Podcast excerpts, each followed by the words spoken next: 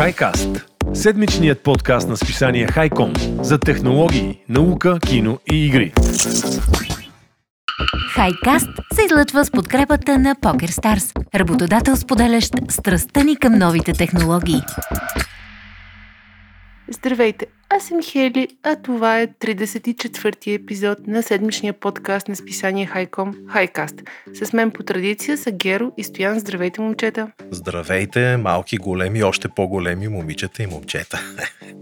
Здравейте и от мен. Радвам се, че за поредна седмица ни слушате и приветствам всички, които толкова време сме успели да им задържим интереса. И колко си официален.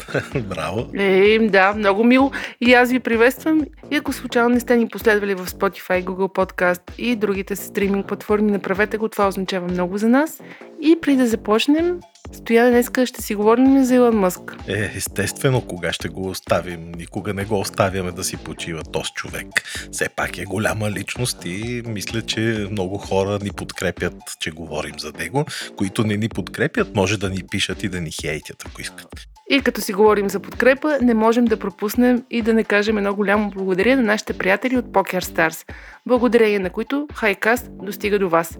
Значи днес Стояне им разглеждах сайта, който винаги оставяме в бележки към описанието и видях, че имат над 350 активни позиции отворени. Yeah. Сериозна работа, така че независимо в общи линии в коя част на IT сектора си, може да си намериш работа в Poker Stars, като компанията, както знаете, има офиси в София, Лиц, Дъблин, Торонто, а дори имате шанс да си намерите работа в Мумбай. Днеска, докато им разглеждах обявите, видях, че имат и една свободна позиция за Мумбай. Там да топличко, супер. Значи много си мечта да отида в Мумбай, така че замислих се. А, така че ако си търсите работа или просто са любопитни, кариерният сайт на Poker Stars ви очаква. И преди да дам минутката на Стоян, извинявам се, че съм на Стоян, да ви припомня, драги слушатели, че нашия екип е и медиен партньор на бизнес наградите на България и Awards. Наградите отличават най-добрите постижения в обществения и бизнес живота, като обхващат всички индустрии в България. Лесният процес на кандидатстване, престижното жури и прозрачната методология са сред най-отличителните аспекти на иновативните награди. Така че Ego Awards е чудесна възможност за компании от различни сектори да покажат постиженията си и иновативността на своите продукти, услуги или стратегии, така че не се колебайте, ще оставим линка за регистрация в нашето описание. Стояне, кандидатствай! За Ego Awards, ако трябва да си говорим, Хели, естествено, ние винаги... Имаш ли голямо его, Стояне? Кажи. Ами, честно казано не, обаче подкрепям такива инициативи и за това определено препоръчвам на всички да се интересуват и да опитват да показват постиженията си, иновативността си, както ти каза. Така че... И, както знаете, Хайком и Хайкаст от години съпортват точно такива компании, така че Действайте. Awards, сайтът в описанията, това е от нас и започваме с часа на Стоян. Аз си пускам някоя игра да си Пускай играе, си. докато е, свършиш толкова ли съм Стояне. скучен, Хели? Не, бе? Стояне, ти си ми, на мен е цяло образование. Аз Да, всяка седмица с тебе Геро се чувствам много по-образована. Ще ти дам диплома тогава някой ден на предаване 999. А ще дадеш ли такава шапка, защото аз така нямах а, proper Шапка с- graduation, с да, дъчка. такава квадратна, да. Квадрат. Абе, верно, това е добра идея. Като завърша с колежа на Стоян и Геро. Ти всъщност не си спомняш, защото не знам дали си била в Хайком и издателството тогава, но едно време мислехме да правим и Хайком Академия, да обучаваме хора, но тези неща не се случиха поради една или друга причина. Но ето сега Хайкаст Академия ще направим с теб. И какво да взема да разказвам тогава? Ще оставя Илон Мъск за след малко. Ще започна с една по-сериозна новина, която ми направи впечатление. Не знам на вас дали ще ви е много интересна. Ще оставя въпросите след новината да ми ги задавате, но става дума за преносим атомен часовник, който чували сте сигурно, че атомните часовници са най-точното нещо в света на хората.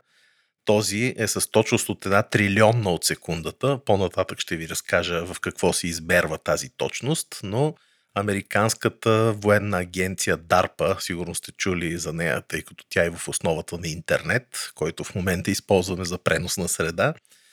Тази програма, над която се създава този атомен часовник, е тяхна на DARPA. Нарича се Robust Optical Clock Network, съкратено ROC, Рокин, не, не знам дали го казвам правилно, няма значение. Това е всъщност, както ви казах, супер точен, но оптичен атомен часовник. Тоест, по-старите атомни часовници не са базирани на оптика, докато сега този е базиран на оптика и освен това Хелигеро е с доста компактни размери. Това е всъщност интересното и е яко, защото може да се побере буквално в едно превозно средство, полево или пък малък военен самолет, защото, както винаги, говорим първо за военните. Оттам минават технологиите. Знаете, дори микровълновата фурна първа е била военна разработка.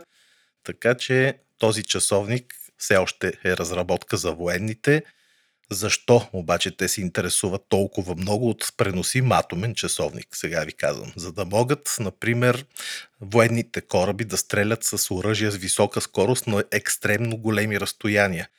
Защо? Защото дори грешка от милиардна част от секундата може да накара една ракета да пропусне целта си. И за тази цел нали, съвременните военни разчитат доста на GPS технологията но тя първо, че не е винаги налична. Знаете, когато има облаци, бури, снеговалеж, не е налична в тези случаи. Може да бъде блокирана от противника по различни начини, освен това не винаги е супер точна. Атомните часовници осигуряват точно такова решение на военните. Да разчитат на времето с изключителна прецизна точност, без да е необходимо да се свързват с GPS. Така че най-точният тип атомен часовник, ви казах вече, оптичният, при който микровълните, които се използват в традиционните атомни часовници, са заменени от светлинен лъч, а това повишава точността 100 пъти.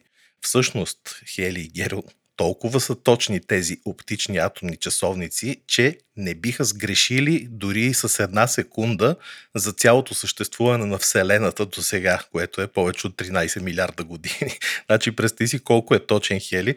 От създаването на Вселената до сега, този часовник дори с една секунда няма да изостане или да избърза. Така че тези големи тромави машини, атомните часовници, вече са доста по-малки и леки, могат да бъдат монтирани в всякакви превозни средства и може би след известно време ще работят и извън лабораторията и извън военната област, защото ви казах първо минават от там всичките технологии, но след това идват и в цивилните технологии, къде, например, за изследване на космоса.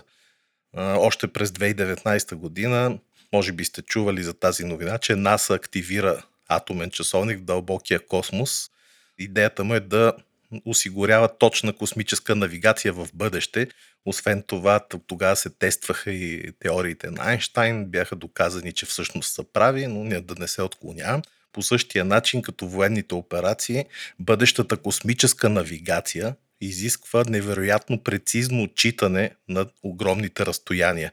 Иначе, представяте ли си, тръгвате за Марс, пък се озовавате на Юпитер. Нали?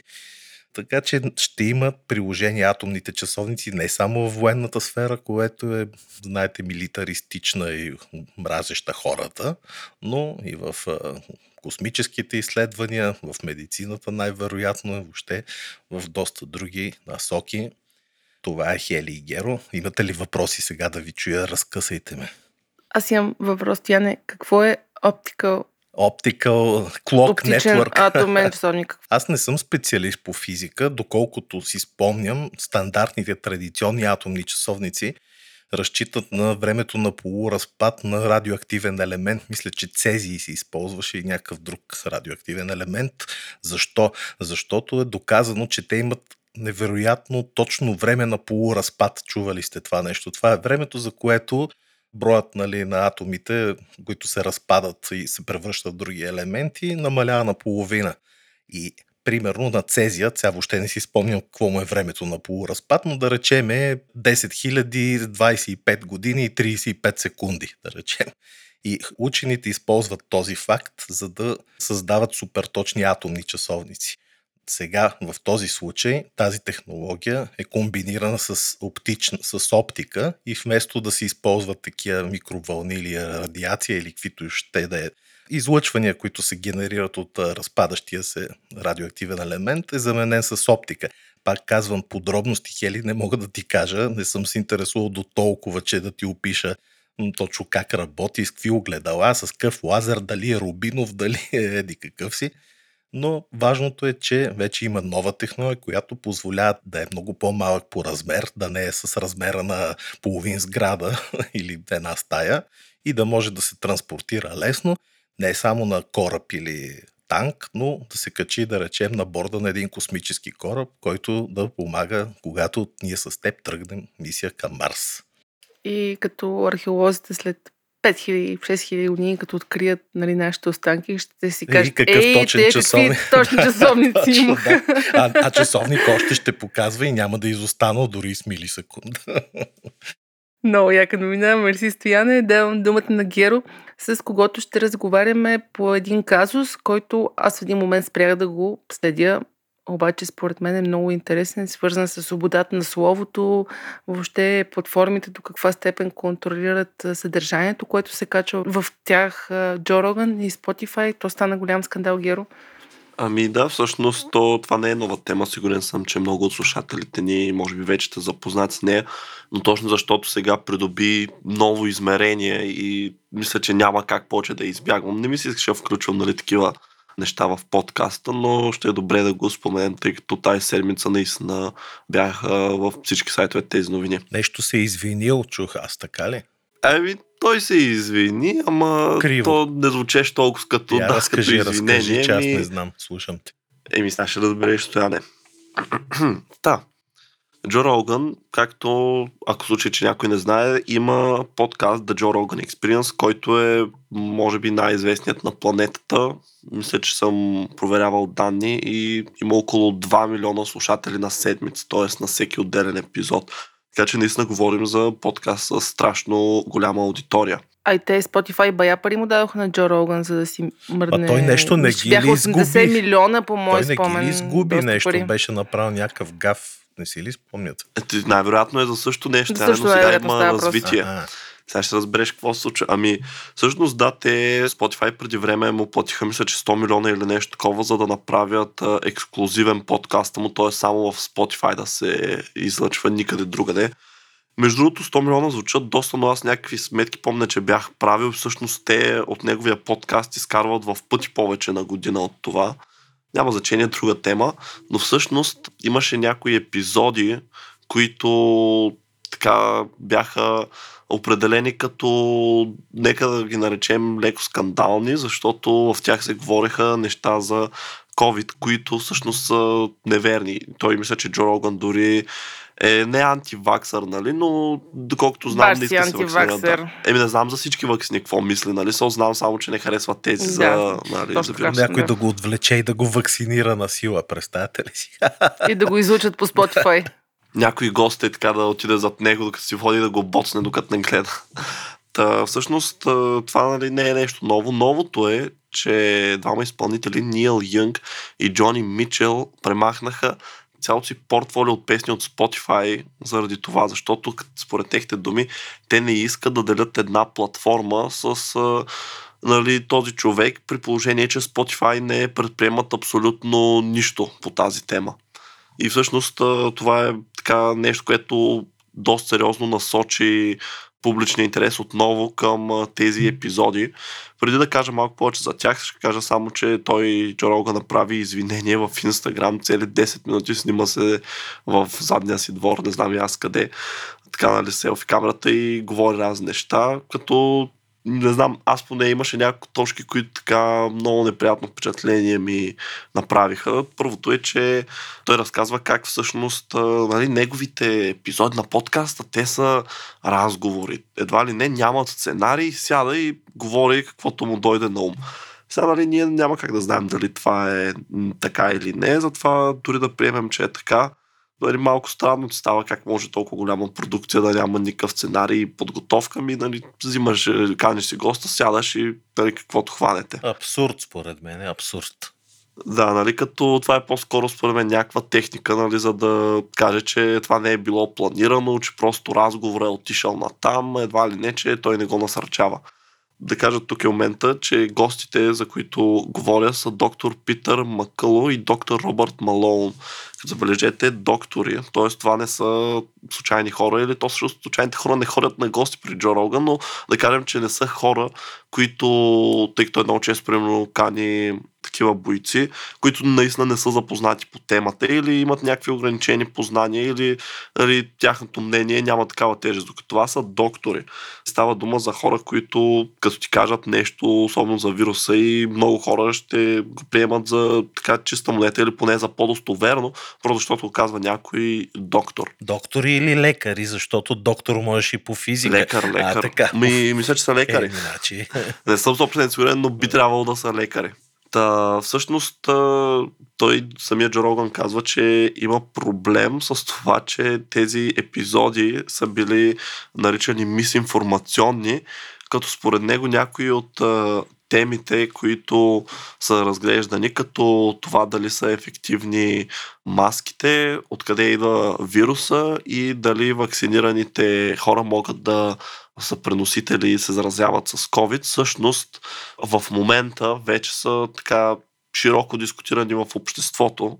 И общо взето казва как той не знае дали те са прави, че едва ли не, бе, не знам, трябва да го той просто си измива ръцете. Така на мен цялото нещо ми прилича малко на о, сега тук трябва да, да направя нещо, защото шефовете ще вземат да ме порежат накрая. С две думи замазал е положението само. Общо нали? взето, да, то нямаше някакво извинение ми и то дори обяснява, че за бъдеще ще се опита да направя иско. Нали? Не казва, примерно, ще направя това, това, това, ми ще се опитам да направя еди си какво. Абе, цялото нещо звучи като едва ли не едно извинение за това, че съжалява, че на Spotify им се случва това нещо, нали, което в момента им се случва и той го е предизвикал, защото нали, могат му спрат кранчето по всяко едно време. Не, че нали, не може да се премести в друга платформа, но най-вероятно ще му се отрази финансово, пък нали, никой не обича това. Всъщност самите Spotify, както казах, реално това загубиха вече двама изпълнители и не се знае кой ще ги последва. И честно казано, аз тук съм по-склонен да взема позицията на изпълнителите, тъй като наистина Spotify не упражнява особена регулация на съдържанието, поне относно подкастите и в случая информацията, но иначе са доста бързи, когато примерно някой качи песен на някой друг изпълнител, понеже да кажем той не си е качил сам, тогава веднага ще я свалят. Но когато нали става дума за а, някакви сериозни такива теми, които се дискутират в техни подкасти, просто може и по-често нали, да се взимат мерки. И ако, често казано, ако някой от моите така любими изпълнители, които слушам всеки ден, се махне от Spotify, аз съм направо склонен да отида на някоя друга платформа да изпълня. Дали ще е Tidal, дали ще е Deezer, дали ще е нали, нещо друго. Според мен това е проблем, който Spotify така ще трябва доста сериозно да се погрижат. Абе, факт е Spotify взеха да губят инерция, според мен. Не са това, което бяха Дано да не им подкопаят съвсем доверието на слушателите такива изпълнения. Аз тук не съм съгласна, защото стояне пак са на първо място и са далече пред Apple Music. Да, да, не казвам, че не са, аз си ги обичам, само тях си слушам, но не са някакси толкова силни според мен, както бяха в началото и такива проблеми според мен могат да им подкопаят доста позициите, но дано не съм прав. Иначе аз докато си говорихме, проверих 100 милиона долара е взел Джо Роган, за да си премести ексклюзивно съдържанието в uh, Spotify. Е, той дали ги е взел, не ги е взел, предполагам. Е, да, колкото е взел, да, но велики артисти като Нил Янг са заплашили или по-скоро са си махнали а, съдържанието Директно от са Spotify. Махнали да. цялата си библиотека. Да, така че, плюс аз прочетох и нали, какви неща клеймва самия Джо Роган. Директно не е някой от гостите му да ги каже. Той ги казва, че примерно, че ако си се вакцинирал след а, прекаран COVID, можеш много да пострадаш.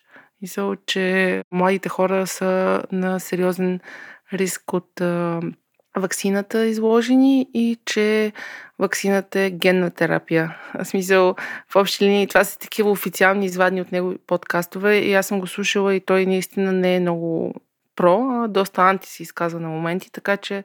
Ама поне да са му базирани на някакви факти тия твърдения, защото... Ами, факт чекинга е, че не са. не са. Не можеш да кажеш, че е генна терапия. Ти трябва да си страшно малумен. Нали? Сега, дали от друга страна, стояния ние си говорим и аз обърквам нещо и Spotify някой си ядосва и казва, защото Хели обърка нещо, което е казвала, да. тя трябва да си махне музиката. Да. Нали? Тук малко, но пък тук е важно и особено когато се разпространява фалшива информация, но аз да го казвам в личния си канал, друго е аз да го казвам в канала на Хайкаст и трето е Джо Роган с неговите милиони. В смисъл, много е различно като похват. Така че определено хората трябва да си имат едно но особено големите, че не всичко е безнаказано, но въпросът е да не се стига до диктатура и тирания и да няма свободна реч за да се предотвратят такива неща. Така че, нали, 50-50 съм тук какво се случи с него, но по-скоро подкрепям, че хората са решили да си махнат музиката, защото не са съгласни с мнения, които не са медицински обосновани. И така, не знам вие какво мислите.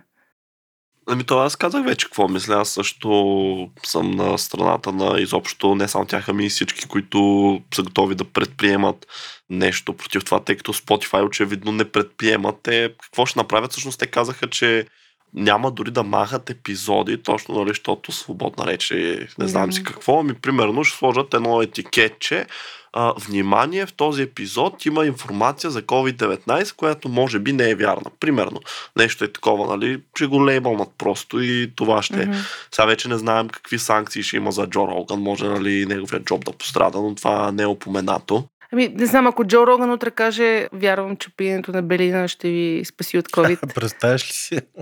трябва ли да бъде лейбъл с лейбъл или трябва да бъде махната? Много е, тук е един много сериозен спор и аз не се чувствам експерт по него. Ако мислите, че Джо Роган трябва да бъде махнат от Spotify или да му бъдат изтрити постовете и въобще подкаста или пък сте да си говори каквото си иска, защото си е неговия подкаст. Нищо, че стига до няколко милиона човека. Пишете ни в Дискорд, аз ще съм много любопитан да ви чуя мнението.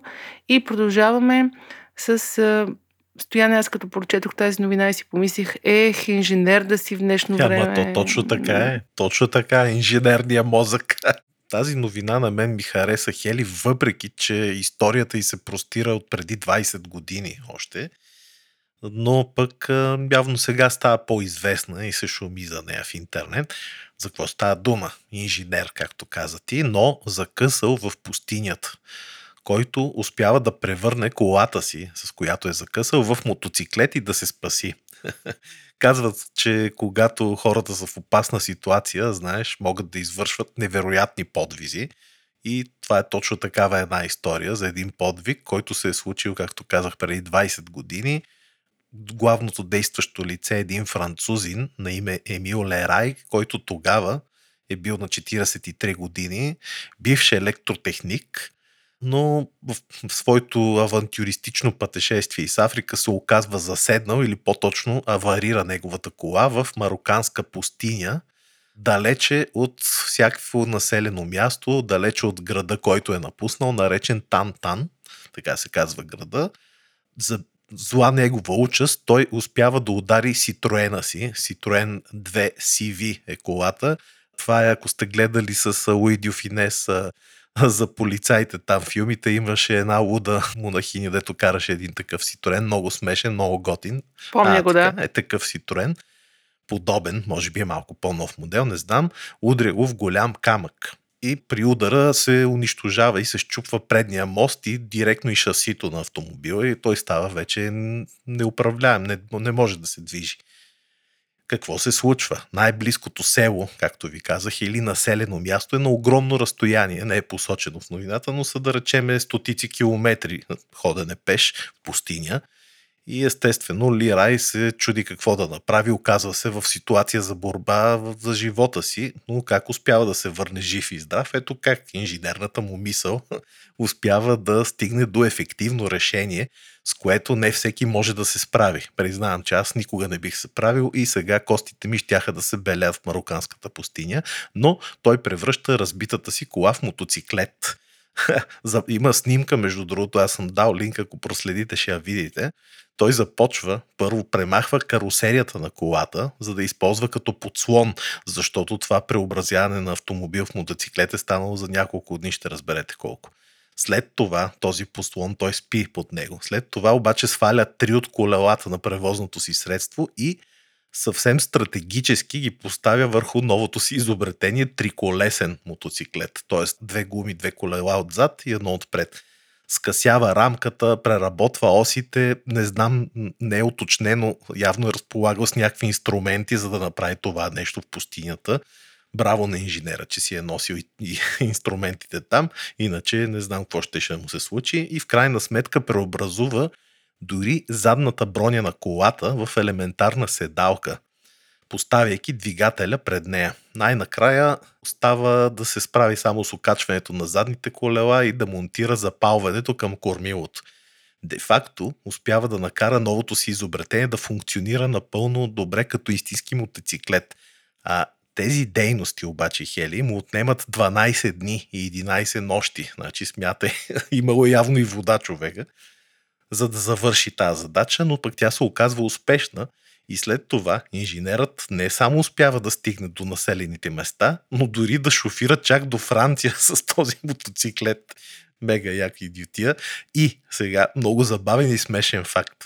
Още в Марокко, по пътя към града Тантан, Лерай е спрямо от полицията, забележете, които са му наложили глоба от 4500 дирхама, равностойността на 450 евро, защото творението му не отговаря на спецификациите на неговия Citroen 2 CV.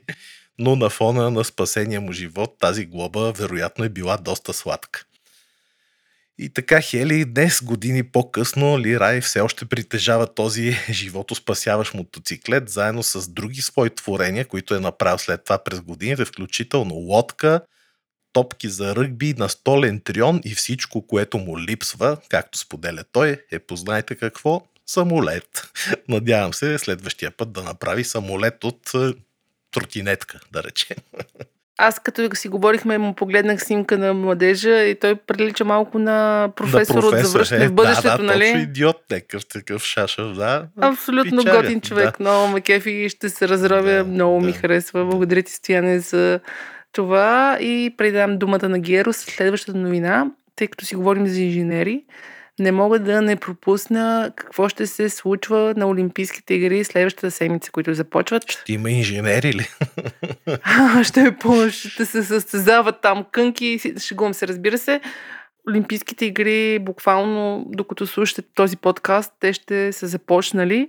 Така че за мен е едно от нещата, които са яките новини на седмицата е, че ще има роботи, бармани. Той е един робот-барман, който е поставен в медния център на зимите Олимпийски игри в Пекин. Ще сипва, дайкири. И гостите могат да поръчат напитка, сканирайки специален код с телефона си. Роботът ще я подготвя в рамките на 90 секунди. Значи, ако искате да видите как изглеждат тези роботи, или ги гугълнете, или отидете на highcom.bg, като цяло изглежда супер яко, много про. Китай за пореден път ме впечатляват, като мисля, че по разните фантастични филми има такива барове и ресторанти с роботи, плюс в света на COVID да не си общуваш с барман или с сервитьора, храната ти да само натискаш на копче или сканираш код и идва храната ти. Доста хитро измислено. Така че роботи барман. Аз бях барман едно време. Ще ти вземат хляба, хели, да ги щупиш тия роботи. Ама, знаеш ли какво? Те хората идват да си говорят с бармана. Точно това, Аз, освен да, да, пият, мисъл, хората идват да си говорят сега, да си, си говоря с робот, ръка. мой на телевизора да, да. да, да говоря в общи линии, няма... И да, думата на Геро, с когото ще си говорим за айфоните, които скоро ще ни разпознават дори с маска. Не знам, Геро, как става тази работа. Ами не е толкова сложно, колкото звучи всъщност. По-скоро това, което ще се наложи е да направят всички, които искат да използват тази функция, да се откажат от малко сигурност, макар че наистина говорим за минимална стойност. Всъщност, сигурен съм, че нали, откакто ни се налага да носим маски почти навсякъде, това си е една функция, която на много хора така им се иска да имат. Аз признавам, че на мен също ме е карало да се замисля това, тъй като нали, имам а, а, отключване чрез разпознаване лицето на телефона и нали, като съм сега вкъщи, всичко е точно. Вадя го и в момента, в който го погледна и вече се е отключил. Примерно съм в метрото, обаче вадя го и до там и трябва да си напиша ръчно паролата, ако съм с ръкавицата, нали, не може да ме разпознае прости отпечатък. Та с последния апдейт на iOS 15.4 бета версията му, тъй като, а, както знаем, има хора, които изпробват бета версиите, т.е. все още не е официално дошло като апдейт. Всъщност може и да е докато излезе този епизод, нямам представа. Но какво всъщност, за какво е да реч? Технологията, която ще се използва, ще реално също като е за разпознаване на лицето, просто зоната на разпознаване ще се ограничава до очите и формите около тях, т.е. носа ви, а, самата форма на очите, може би веждите ще са замесени. Тук Стоян сега ще каже по-скоро дали очите са като пръстовите отпечатъци и са напълно различни при всички. Е, не, то чак Ириса не мисля, че ти следи. По-скоро очертанията на лицето. Аз на моя нов лаптоп служебен, който ползвам, Lenovo Carbon X1, той разпознава така, нали, използва Windows Hello и страшно готино отключва, само ме поглежда което е интересно, че дори с очила, като съм, пак ме разпознава, защото не гледа само очите, гледа цялото изражение, нали, нос, уста и така нататък. Така че предполагам, че и iPhone не гледа единствено само очичките отвътре. Ами не, в случая точно това ще гледа новия апдейт. Ще, ще гледа, гледа ириса, си... така ли? Не, ще гледа очите и формата на очите. Е, да, смисъл, да, представи точно. се едно с маска, нали? Ще гледа тази да, зона. Да, да. Точно, ами така, трябва да е, но пък това според мен ще улесни тези, дето слагат снимка и се опитват да ти отключат телефона с снимка, но може би има... Да, те Apple си предупреждава, че това ще, ще се случи, нарани нали? така достоверността. Да, че просто няма да е толкова сигурен целият процес. Принципно на iPhone, самата им система, аз съм а, така малко по-запознат с нея, работи като прави 3D сканиране на лицето. Тоест, представете си го нагледно като едни невидими лъчи, които изстрелва сензора и с тях прави все едно отливка на лицето ви по този начин нали, той всички така полив, длъбнатини, форми, нали, скули взима, носа лема и общо взето така се нали, прави разпознаването. Така че тяхното като цяло е много трудно да го заблудиш с снимка. Според мен и сега ще е доста сложно. Е, все по-трудно ще става. Според мен използват вече инфрачервени да видят дали е топъл човека, защото снимката не, че не може да я загрееш на 36 градуса, но пак ще е по-трудно, така че според мен трябва да има вече доста по-сигурен начин да се отличи снимка от лице човешко. Да, и всъщност важно е да се спомене, че тази опция ще е налична само за iPhone 12 и нагоре, така че за хората с iPhone 10 може би ще трябва да апдейтват, ако искат да се възползват от нея. Добре, че нямам iPhone 11. Нито да. 10, нито никакъв. Направо може на 12 да скочи, вече да, знаеш. Да. Добре, ще изчакам 14. Да, на време ти казах. И също така за iPad няма информация сега, че ще може да се използва. Всъщност това не е първият опит а, на Apple така да улесни процеса на влизане в телефона, когато сме с маска при iOS 13.5 тогава всъщност започнаха автоматично да разпознават маските и нали, прескача се процеса на лицево разпознаване и директно ти дава да си напишеш паролата, което нали, не е кой знае какво, но да кажем, че ти спасява една-две секунди. А след това в iOS 14.5, ако имате Apple Watch и той е на ръката ви, тогава пък телефона, след като засече вече, че сте с маска, тъй като притежава тази технология, следващото нещо, което се опитва да сече е вашият часовник на Apple и реално, ако успее, директно отключва телефона. Сега, нали, ако няма Apple Watch, тогава не работи това, така че пълна право си казва, те ми ако искаш да го използваш, вземи си един часовник но вече явно ще може и за хората с нови iPhone. Очевидно, сега не знам дали това е маркетингово решение или просто може би пък технологията и сензорите в тези модели са по напреднали от старите и заради това само при тях става, но все пак е една добра новина и аз лично се надявам все повече телефони да започнат да го правят това и нали, не конкретно с а, маски да ни разпознават, ами както тя казал, се развие това и може вече наистина да започнат като по филмите да сканират ириса, както знаете в шпионските филми, примерно като искаш да влезеш някъде, тогава нали, на времето беше много така, изглеждаше газарско, когато сложиш ръката, примерно, на стената, някакъв сензор ти я сканира. Имаше и разни такива с ириса, така че според мен лека по лека идва си времето и на тези технологии. Той сега е възможно според мен, но ще струва доста пари такъв а, скенер на ириса защото хем трябва да има резолюция този лъч, захранване, софтуер, процесор на мощ. Със сигурност ще е доста скъпо, иначе е възможно според мен. Аз отказвам да си дам биометричните данни на китайските компании на iPhone и прочие. Много съм против всичките тези работи. И лицево разпознаване, реално ти си даваш как изглеждаш на iPhone, нали, стотици милиони хора. Това е гати база данни. Само да. да знаеш, че ако примерно си правиш приложение като Binance, да кажем, нали, където активно ежедневно едва ли не се работи с пари, тогава за да може да ти направят акаунт и да го използваш ти, не само ти искат такава информация, освен това трябва да си снимаш личната карта от двете страни. Е, да, или... да, това с работа с да. финансови институции, наясно, да, обаче тогава, да. просто за да ти е по-лесно и си отвориш телефона през зимата, пф, не знам, аз не съм много съгласна. Ми, може. Аз никога не съм имал такива проблеми. Мисъл, доверявам се, за сега не съм си изпатил, не се знае в бъдеще какво ще стане, но... Да, да, смисъл, аз просто съм явно от по-малкото хора, които не искам да ми имат нали, пръстови отпечатък и как ми изглежда лицето и как се променя през годините. Нали, не съм тръгнала да правя престъпления, ама... Не, не се знае, човек? Викаш, да, да. Е, ви Стояне, ти ползваш ли? Ми не, не ползвам, честно да ти кажа. Аз съм пас за момента. Трябва ли? Еми, не, виж, ви, иначе Хели сте на едно мнение, аз съм изненадан всъщност. Да. Явно така по-младите имат по-голяма склонност да си раздаваме наляво надясно личните данни. Абсолютно. не, аз не се притеснявам чак толкова от това, но както и да е друга тема. Да не кажеш сега, че от мързел не си го активирал. не, не. Естествено, че не. И продължаваме с Стоян Стояне, следващата новина, само по заглавието се засмях доста сериозно. Защо? Като си говорим и за си, 19 годишен, който следи нашия любимец Илон Мъск. Илон Мъск. Да. Ами, знаеш ли, аз пък по-скоро след като я прочетох, му завидях, че не съм се сетил преди него за това нещо, защото сега щях да изнудвам за пари господин Мъск. И точно такова нещо се е случило всъщност. Не знам, вие сигурно с Геро сте я видяли вече тази новина. Тя е доста тиражирана тези дни в интернет. Аз я видях, тя не, не може да ме изненадаш мене. Не, добре.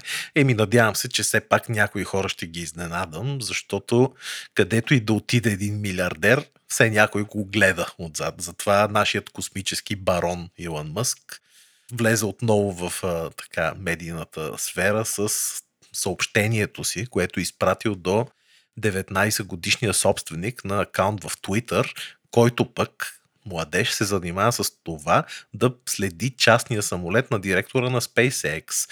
И в съобщението си Мъск предлага 5000 долара на младежа, за да премахне тази информация.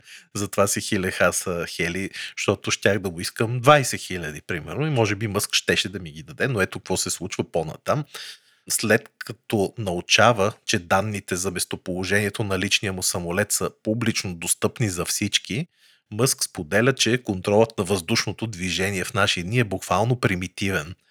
За какво става въпрос обаче, кой е този младеж? Той всъщност е създал акаунт специален за джета на Илон Мъск, който се казва Elon Jet с ляти букви в Twitter. Който ползва Twitter може да го намери много лесно. Та този акаунт е вързан с специална програма с ботове, които следят данните от световни такива големи сайтове, които в реално време проследяват движението на самолетите. Вие, Хели Геро, може би знаете за Fly Radar, има един такъв, аз който го използвам, когато пътуват мои близки. Въвеждам номера на полета и веднага ми излиза самолетчето, буквално в Ти не го ли знаеш това? Не. това е много як сайт. Напиши Fly Fly Radar, нали? И ще излезе. Те са много сайтове, ама ще излезе 24 в часа флай, нещо такова се казва, ще излъжа. Има си и приложение, слагаш буквално номера на полета и почваш да гледаш анимация. И даже най-якото, че ще видиш на цяла Европа абсолютно всеки самолет, къде лети една гъста мрежа от самолетчета. Нали? Супер яко. И така можеш да видиш докъде е стигнал, с каква скорост се движи, на каква височина, абсолютно цялата информация. И това, О, so cool. да, това нещо е свободно достъпно за хората и този пич използва точно тази информация, само че не точно от този сайт, от някакъв друг беше.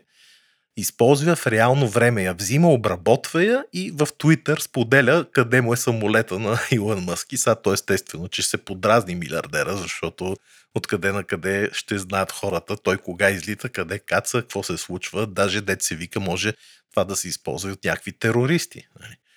Затова 19 годишният Джак Суини, така се казва пича, е получил всъщност през есента на 2021 година, още е станало това нещо, е получил съобщение от Илон Мъск, можеш ли да свалиш това?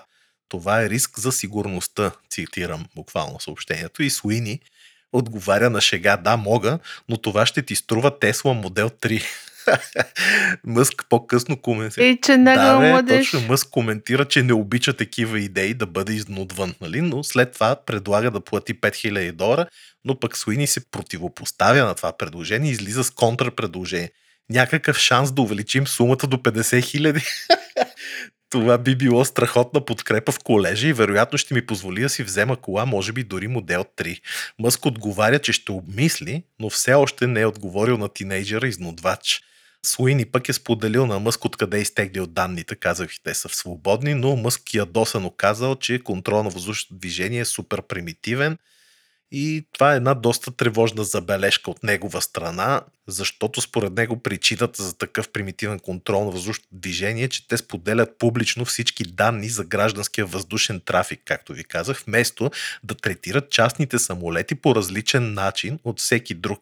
А това всъщност Хели и Геро може да се тълкува като доста антидемократична мярка защото е факт, че често редица други институции, примерно банки или някакви такива, прилагат двойни стандарти в зависимост от финансовото състояние на хората. Колкото а, си по-богат, нали, влиятелен, се подчиняват всякакви такива институции, услуги, агенции на волята на милиардерите и така обществото ни става все по-разделено. За това всъщност са против много хора и за това тази информация е публична, но от друга страна пък Мъск със сигурност не греши напълно относно проблемите със сигурността, защото това ви казах, знаете, че той е един от най-богатите хора в света, колко бяха над 200 милиарда ли има нещо такова. Той нали, беше и най-богатия за кратко, Еми, да, имаше скок в 240, акциите да, нещо такова. Да. А, така че такава космическа сума, след като има, нали, се сещаш обект на какви престъпления може да стане, но а, тук авторът на статията, която аз съм чел, е, че всъщност ако имаш пък толкова много пари, има и други решения, вместо да тръгваш да плащаш на всеки, който ти публикува данните, иска да ги сподели, нали, можеш да си купиш, например, няколко частни самолета, така че никой да не знае на кой точно се возиш.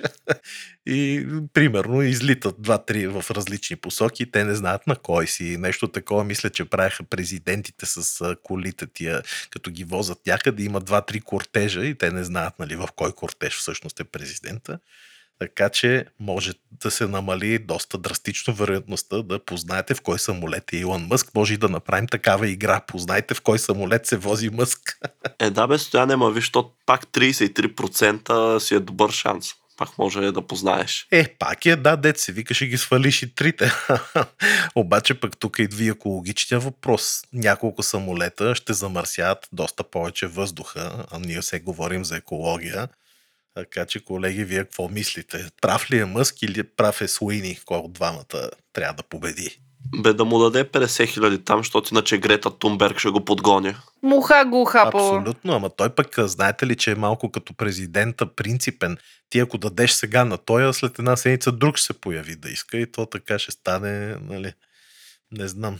Еми да му даде под маста, без да се разгласявам публично. Не знам, аз щях да взема 5000 долара. Ама то Суини явно е алчен. Така че това е. Еми, според мен Мъск има явно право, че системата е outdated и познавайки го, сигурно ще се хване да прави някаква альтернатива или да си прави собствена система, не знам. И ми да, и аз не знам, но ще я следим тази новина, защото явно тя е от известно време активна, но чак сега поне за мен става известна. Яка новина е. Да, вие разгледайте Flight Radar, нали? Flight Radar пишете и ще видите много як сайта в реално време. Уау, аз направо съм Да, шок, че има такова видиш, нещо. Мерси много, Стояне. И давам дума на Геро. С него сме си говорили вече за iPhone с Type-C порт.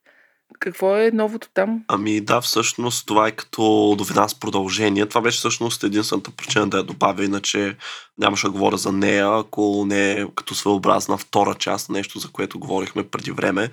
Може би някои от редовните слушатели си спомнят, че имаше една новина, която бях представил – за първият iPhone с USB Type-C порт. Като не, не говорим за официално произведен, но за любителска джаджа по-скоро. Тогава един инженер Кен Пилонел всъщност го продаде модела в eBay и изкара 86 000 долара на търг мисля, че беше качил дори YouTube видео, но това не мога да потвърдя. Затова нали, как го е направил самия процес. Той реално, дори да е стъпка по стъпка инструкции, пак трябва да си инженер, нали, за да може да ги проследиш и да се справиш всичките неща, така че не е никак лесно. Явно друг инженер, Гернот Джобстол или Йобстол, дано правилно му казва името, е видял а, този наръчник или пък дори сам е успял така да разкрие тайната как да монтира Type-C порт в iPhone и дори е успял да го направи водоустойчив. Така че това не е вторият iPhone с USB Type-C порт, а първият водоустойчив iPhone с USB Type-C. Или поне той така се е опитал да го продаде в eBay. И всъщност защо включих тази новина? Защото този модел се продава едва за 3000 долара то като се има пред колко часове работа е хвърлил в това, малко, нали, някаква, това може би се е минимална печалба му излиза от а, цялата работа. Да спомена отново само, че говорим за iPhone X, т.е. iPhone 10 модела и в двата случая, може би явно понеже или той е по-податлив така на промени, или пък може би тъй като вече е по-ефтин, с него са решили да си експериментират хората. Та, всъщност на какво ни учи това? Учи ни, че нали, когато видим нещо, което е иновация, ако се опитаме да го повторим, то някакси губи своята стойност. Според мен дори първия модел едва ли някой го е купил, за да го използва, тъй като те и двамата споменават, че всъщност се губи някои от предимствата на порта. Например, че няма как да е бързо зареждането и също така той работи само в една посока. Тоест, може само да се зарежда през него телефона, но не може да се обменят данни да комуникира с с други устройства. Така че, ако чакате това да се случи официално и Apple да преминат на USB Type-C, както и преди съм казвал, нямате късмет, защото всъщност Apple според мен по-скоро ще махнат изцяло всички портове преди да преминат на Type-C. Сега има слухове, че може още iPhone 14 да е такъв и да няма порт зареждане, но деца вика ще поживеем и ще видим. Това ми звучи на видяла жабата, че подковават кони и тя дигнала крак и той видял, че за 86 хиляди може да изкара с, като модифицира iPhone и IDS, ама на. Еми да, то казал си, а, чай, то това и аз мога да го направя. И пък той дори да не е 80 хиляди, дори на половина 40 хиляди да изкара, нали, пак не е много, ето нова Тесла ще си вземе с тези да. пари. По-добре да ходи да изнудва мъск, отколкото да се мъчи да. с тайпсита.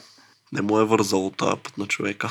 Много яко. Мерси, Геро. И преди да продължим с ентертеймент частта и да си говорим за филми, аз само искам да кажа, че за мен новината от тази седмица Геро Стояне, няма как да не сте я видяли, е, че HBO Max пристига в България, на 8 март. Ура! Аз днес е... я видях, между другото, и бях много радостен и щастлив. 8 март. И от тази дата ще замени действащата в момента платформа HBO Go. Демек, ако си с HBO Go, прочетох, че просто трябва да си изтеглиш HBO Max и юзерът ти автоматично преминава към новата платформа. Като другата добра новина е, че вече може да си платиш и годишен абонамент, не така както е в момента на месец, така че може да бъде и по-ефтино цялото нещо, доколкото разбрах на месец ще е 3 евро и 30 цента като Warner Bros., HBO, DC, Cartoon Network, Max Originals и други производители на съдържание влизат в HBO Max. Така че, Стояне, Вместо да празнувам 8 март, ще кажа на половинката изчакай да инсталирам HBO. да, то си е доста... Да, да, ми, не знам, аз доста я чакам тази платформа, защото искам да има 4K, да има по-качествено, така като съдържа, не като съдържание, то си им достатъчно качествено, но чисто като образ, като разделителна способност, звук и дори интерфейс, ако щеш. Надявам се на 8 март да се изкефим и да... Ема, то си беше и крайно време да дойде в България. Да, крайно. Смисъл... Аз даже мислех, че ще е чак лятото, така че доста съм изненадан. Приятно. Дано всичко да е наред. Вече вместо да празнувам 8 март, както примерно 14 февруари хората празнуват или Трифон Зарезан, или Свети Валентин, или двете, ние ще празнуваме стъпването на HBO Max България. Супер. И така. Това е моята новина. Иначе само да кажа, че директният абонамент ще бъде 4,99 на месец. При директно абониране вече това си зависи, ако бъде през оператор. Но това хората трябва да си го проверят, като ще има ексклюзивна цена до 31 март. Това може да го видите на нашия сайт. Супер новина за всички киномани като нас. Ще си говорим за много повече филми. И така, продължаваме директно нататък. И днес гледам, не сме гледали много филми. Стояне, ти си пръв по традиция. Пръв съм по традиция, за да ви дам след това думата. Аз гледах, т.е. приключих да гледам, не знам, предния път споменах ли, че Холкай Правилно ли го произнасям? Как? Спомена го в един от чатовете. В чатовете, да значи не съм. Ама в подкаста не си. съм го спомена. Значи Холкай, понеже ми го изрекламира в кавички Тошето, Тодор, преди 2-3 месеца, каза, че е много як. Аз чак сега успях да го гледам, пуснах си го и признавам, доста наистина е забавен. Първо, че съм фен на Марвел вселената. това, може би трябва да кажа набързо, е нещо като продължение след а, историите, които се случиха в а, там последните серии за отмъстителите, авенджерите. Това е един много интересен сериал от няколко, 6 серии, мисля, че бяха само, но са дълги, в които главен герой, главното действащо лице е Клинт Бартън или Ронин, ако си спомняте, Ронина, и то с лъка всъщност пича. Джерами Ренър е, се казва. Стрелецът. Точно така. Ама той всъщност е един доста готин актьор. Много хубава роля прави в този сериал. Една мацка има с него младичка, която се лепва за него и иска да му стане помощничка, но той като цяло сериала има доста комични и забавни елементи. Признавам, на някой от тях съм се хилил буквално с глас, нали? Защото, да речем, мотива при някакви такива, дето, нали, знаете, в Штатите има такива, дето се събират и играят на живо игри. Ларп и в България има такива събирания. Така, така, да. Примерно се правят на, на рицари и се млатат там. Ролплей игри, да. Ролплей игри, ама много са смешни, защото те все пак са някакви всеки хора. И то отива там, а той пък е бияч, де се вика. И те го нападат и той такъв върти с досада меча, нали? Смешни моменти има, готин е сериал, определено няма да ви разправям повече. 7,7 му е рейтинга. Гледайте го, на Disney Plus е де-факто платформа. Аз даже не знаех, че излезна. Излязъл е и то при няколко месец още, много е готин. Сега следващия, пак набързо ще се опитам да съм кратък, е на Netflix. Той излезе при няколко дни. Корейски, нали, очаквам да ми ръкопляскате, че съм фен на корейските сериали. И за разлика от предния, който го нахулих, а така Хели, плескай, предния морето на там спокойствието ли, какво беше за Луната, беше страшната потия, но този гледах вече три серии, по един час са сериите, All of us are dead, т.е. всички сме умрели, не знам как се превежда точно. Естествено, зомби апокалипсис. Аз знаете, че си падам по зомби апокалипсис и изобщо по края на света, всякакви такива сериали. Дадох му шанс да го видя и ми хареса, защото корейските сериали, драги ми колеги и приятели, аз съм ви казвал и преди, на мен ми е интересно да виждам как живеят корейците с какво се хранят, какво гледат, какво носят, как се обличат, къде живеят. Смисъл, интересна ми е тяхната култура, а те, вярвайте ми, доста посочват и показват от тяхната култура в тези филми. И аз ги гледам не толкова заради зомбите, защото то е едно и също, нали? Кръв, там черва и глупости, нали? А по-скоро за да видят техните реакции, техния живот – и признавам, Хели, че този сериал е готин, не само защото има епокалипсис и такива глупости, но има страшно много също комични елементи. Само давам пример. В третия епизод, който с нощи гледах, участниците там нали, в събитието, те са ученици. В смисъл в едно училище става зомби апокалипсис и те се стараят да се спасят. Естествено се заключва в някакви стаи и така.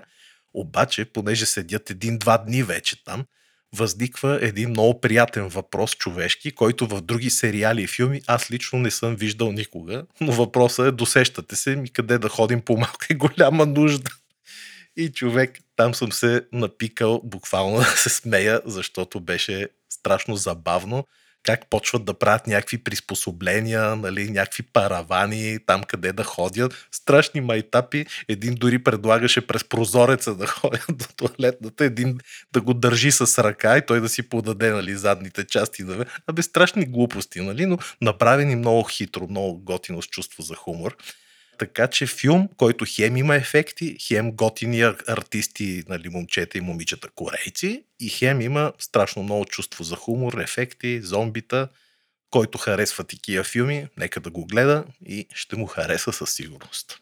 Аз много му се чудя, ама май нямам нерви повече за зомбита. Ами виж, ако не ти е харесал онзи другия, сещаш ли се пак едни зомбита в една сграда? Вече му забравих името. Не ми хареса. Ако не ти е харесал, да. може да го пропуснеш тогава този. Подобен Просто съм на друга да. вълна.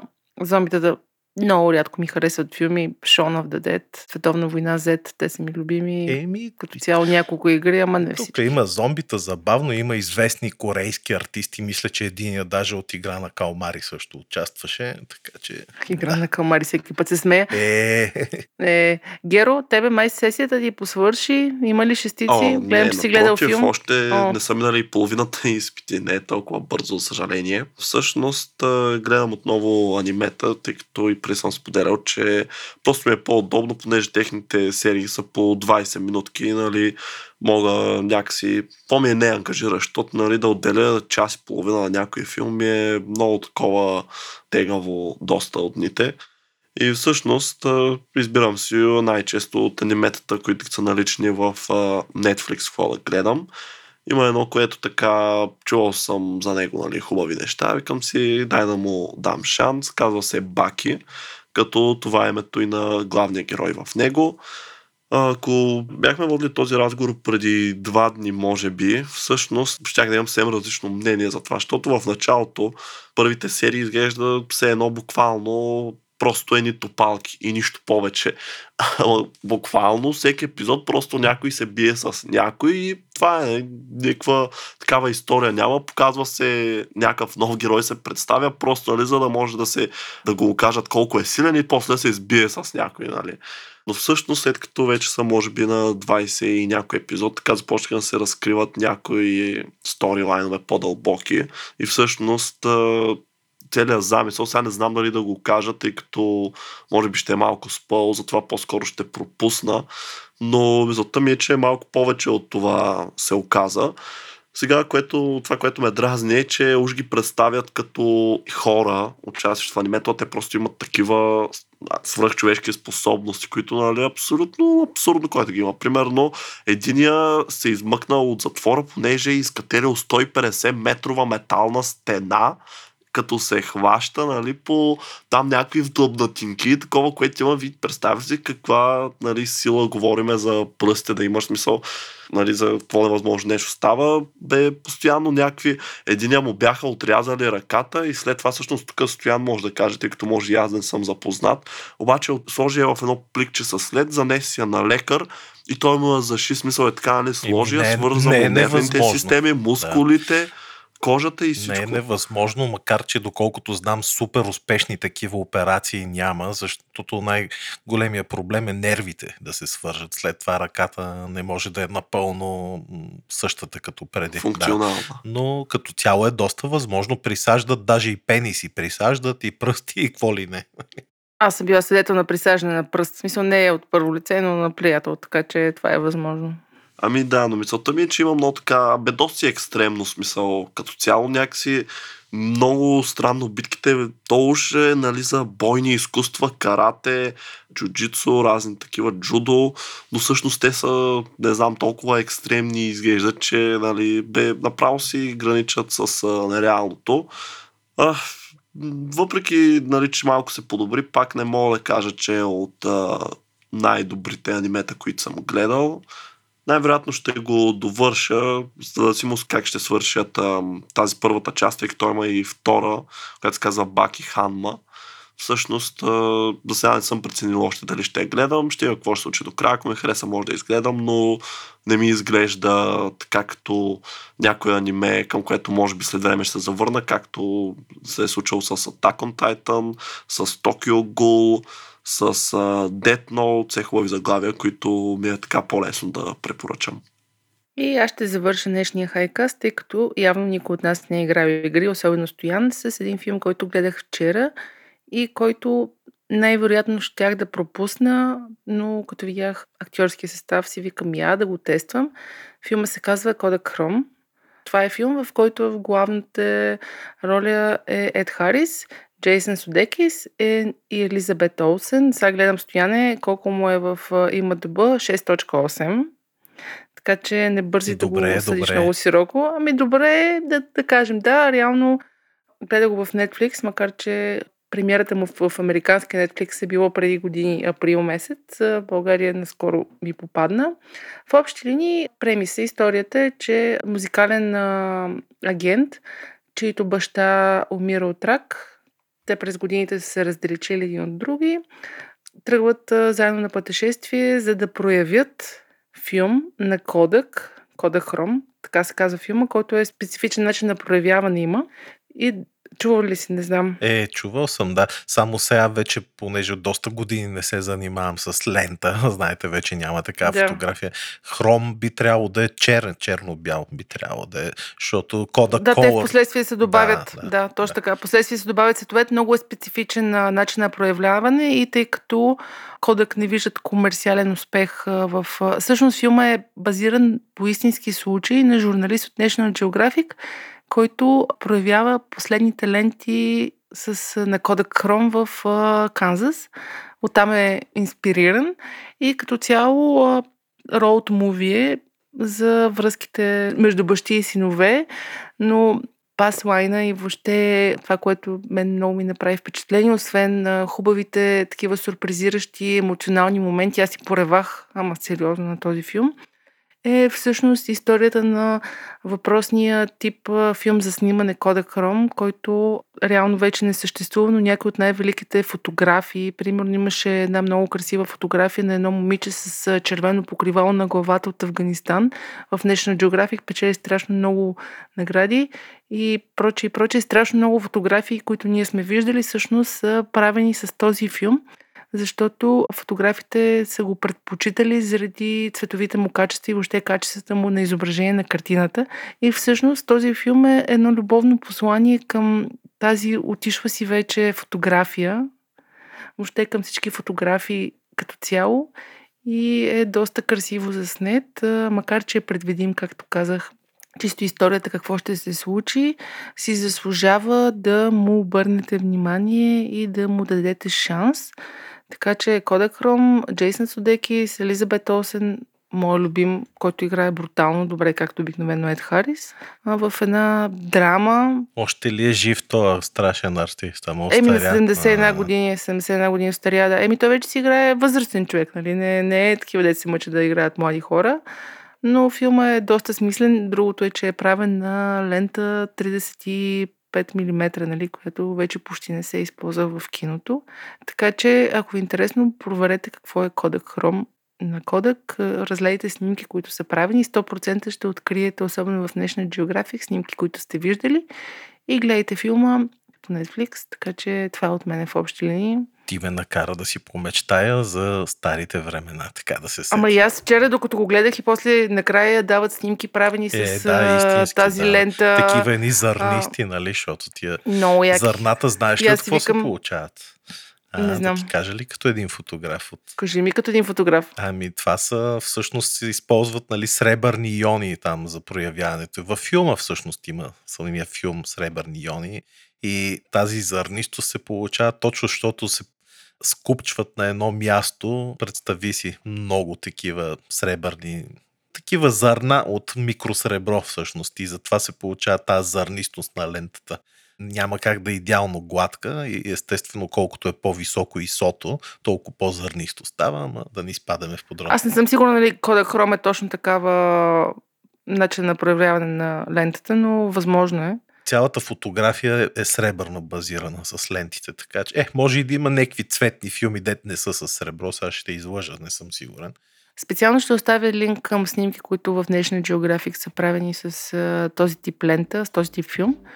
И това е от мен. Стояна Геро, не знам нещо да добавите? Е, ще благодарим на партньорите ни, естествено. Ами да. А, Геро, искаш ли ти или аз ще им благодаря, че те са фен? Айде, давай ти, че вече си старо куче, сега не обигран си. Аз тук късно я се хващам. Така е, така е. Те по твой образ и подобие и по мой и на Хели са фенове на технологиите, затова, мили наши слушатели, ако търсите работа, искате да промените кариерата си, както Хели каза, 340 свободни места, или сте просто любопитни, посетете кариерният им вебсайт, който колегите ще оставят в бележките след този епизод. От нас целувки, очакваме вашите коментари, добри или лоши, стискайте палци на Илон Мъск да не го изнудват повече и ще си говорим следващия път пак за космос.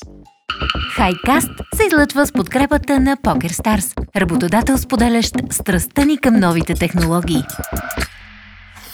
Хайкаст седмичният подкаст на списание Хайком за технологии, наука, кино и игри.